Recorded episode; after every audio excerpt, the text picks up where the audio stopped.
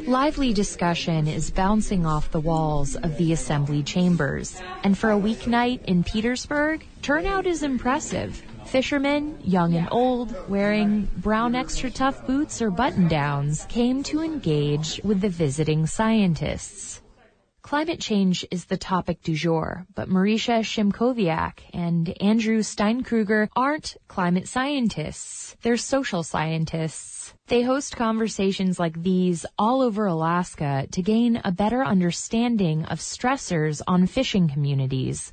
Szymkowiak leads the conversation. Um, fishermen don't show up necessarily to all of the conversations that affect their long term life, right? Like their lifestyle, their economic portfolio, and so on. And as researchers, we sometimes wonder, you know, why aren't fishermen sort of at the table? You know, what, where are they? Right. Are, are you um, maybe maybe you're saying an opportunity? That's Petersburg fisherman Cindy Moyer. She says fishermen are left out of the climate conversation and feels frustrated with outsiders making decisions that influence their bottom line. You're going to save the whales, you're going to save the, I don't know, whatever you're going to save. There's all these entities out there that have really good feelings about what they want to save, but they have no clue about what's really going on. And so they get on their high horse and they get a lot of money and they start going after the livelihood of people who have been doing this for hundreds of years because they just don't understand. The fishing industry built Petersburg a century ago, and fishing sustained the people who lived here long before the island was colonized. Moyer says hasty environmental policy could hurt this legacy. I want to make sure the next generation can keep fishing. The next generation wants to live this way. Government overreach has taken a lot of that possibility away.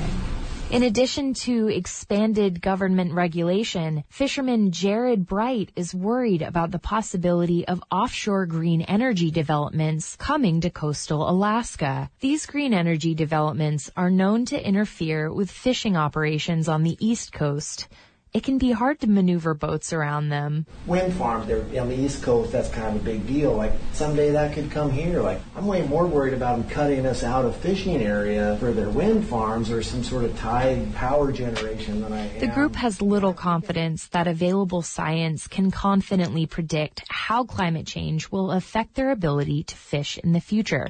However, many concede that they see dropping quotas for species like black cod, Bright is confident that the local fisheries will weather the storm if the government can stay out of their business. Fishermen are very adaptive and very Neanderthal at the same time, but we we figure stuff out. Just don't get in our way too much with these over-regulated things. Researcher Andrew Steinkruger says the group's focus on policy set Petersburg apart from other workshops. One thing we really saw today is that Petersburg fishermen are really invested in the policy process. Uh, and that's just a function of their really deep engagement in regional fisheries. And so they're really able to speak to the challenges that they're seeing in their fisheries today in terms of the policy process. But Petersburg is not the first place the team encountered concerns about intergenerational access, debt structure, and sagging markets. Szymkowiak paraphrases what she's heard across Alaska. Is it climate change? I don't know. You know, I think our ecosystems are always changing. Is it a thing I think about? Definitely, but it might not be on my top couple of things because I'm dealing with near term issues, you know, around operating costs and regulations and markets and so on. And then what do I need? What I need is I need to be able to be a fisherman. The team says they're planning more workshops on the Alaskan coast. Their next steps are to synthesize the similarities and differences of how fishing communities are responding to climate change. In Petersburg, I'm Shelby Herbert. Kodiak's Tanner Crab fleet, fleet spent the first two weeks of the season tied up at the docks, awaiting better prices from local seafood processors. And after a highly anticipated opener just over a week ago, the season is nearly over. Most of the fishery had closed by the end of last weekend. Kirsten Dobroth has this update from Kodiak. Fisherman Eddie Perez was selling tanners from his boat, the Vero Victoria, on Monday morning. He had about 500 crabs on board when he pulled up to the dock, and he expected to sell out by noon. Everybody's been really excited, happy that local fishermen are offering to the community, and it's been going pretty good. Kodiak's Tanner crab season started last Monday, two weeks after the scheduled opener when the entire fleet refused to go fishing because of low prices from local processors. And after a few early days of heavy rain and fog, the clouds parted and fishing went fast. Kodiak's Tanner crab fishery is divided into three main sections. The biggest is the east side, which has a harvest level of 4 million pounds of tanners this year. 99 vessels had been fishing on the east side of the island since fishermen set their gear last week. That entire quota was caught by the weekend, and Alaska's Department of Fish and Game closed the area Sunday afternoon. Fishing is slowing down in other areas too. Fish and Game announced that the fishery's southeast section would close Monday evening. Just about a quarter of the quota in the fishery's southwest section was left as of Monday. This year's harvest level for Kodiak's entire Tanner crab fishery is 5.8 million pounds, more than five times the size of last year. Biologists from Fish and Game expected this year's big quota to be the peak of a cohort they've been watching since 2018. But Perez says he's optimistic about the years to come. By what I saw, I think we got a couple more seasons, healthy seasons coming for us. Meanwhile, more than a dozen boats were sitting on anchor just outside the downtown harbor on Monday. Word on the dock was that wait times to tie up at one of the local processors was four to five days. In Kodiak, I'm Kirsten Dobroth. Alaskans have been pursuing healthier lifestyles by many measures, but distributing trends of violence and suicide continue to plague the population, according to status reports released by the Alaska Department of Health. The Alaska Beacon reports that the Healthy Alaskans 2020 final report and scorecard issued by the department last week painted a mixed picture of progress over a decade. Among the 25 indicators measured were some targets accomplished, but also some setbacks. Among the striking improvements shown in the 2020 results released last week was a reduction in the rate of cancer deaths in Alaska. While cancer remains the leading cause of death in the state, the rate fell significantly, decreasing, decreasing by more than 15% over two decades. More positive news was shown in declines of tobacco use and binge drinking. Additionally, there was increased access to medical care and support. Negative trends shown in the scorecard were statistics for the various traumatic harms that Alaskans continue to suffer. Suicide rates increased by more than 25% in the last decade, and rates of rape increased by about 20% in just six years. Rates of domestic violence increased, though not as dramatically, according to the scorecard.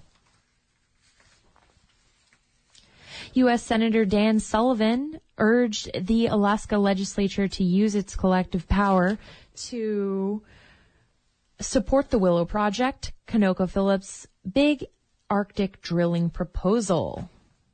Highest environmental standards and lowest greenhouse gas emissions of any major project like this in the world, and broad based support from so many Alaskans, particularly the Alaska Native leaders and Alaska Native citizens who live in the region. Sullivan, in his annual address to the Alaska legislature, asked state lawmakers to pass a resolution supporting Willow. But he says the battle over the project will be ferocious over the next month while the Biden administration decides whether to greenlight the proposal.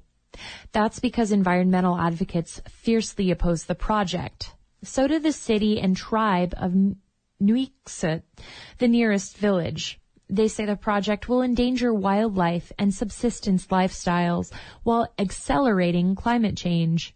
Sullivan's speech focused on the traditional Alaska complaints of a heavy-handed federal government and the hopes that the state will prosper through the resource extraction and military spending. Since I've been in office, we have secured billions in military construction for Alaska, and that is continuing. This, of course, has enhanced America's national security, but it's also been great to, a way to strengthen our economy and increase job growth in Alaska. Sullivan blamed the Biden administration for restraining resource development in the state, which he calls a war on Alaska.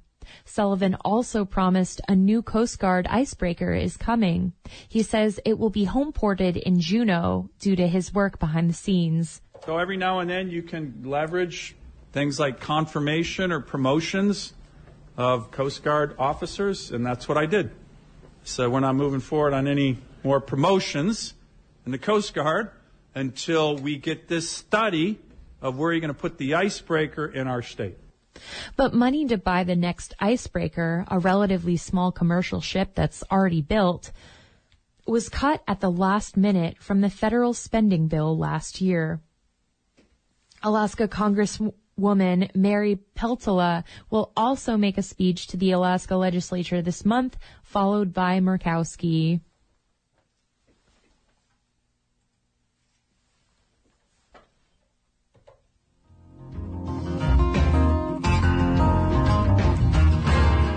For KFSK, I'm Shelby Herbert. Coming up, local and marine.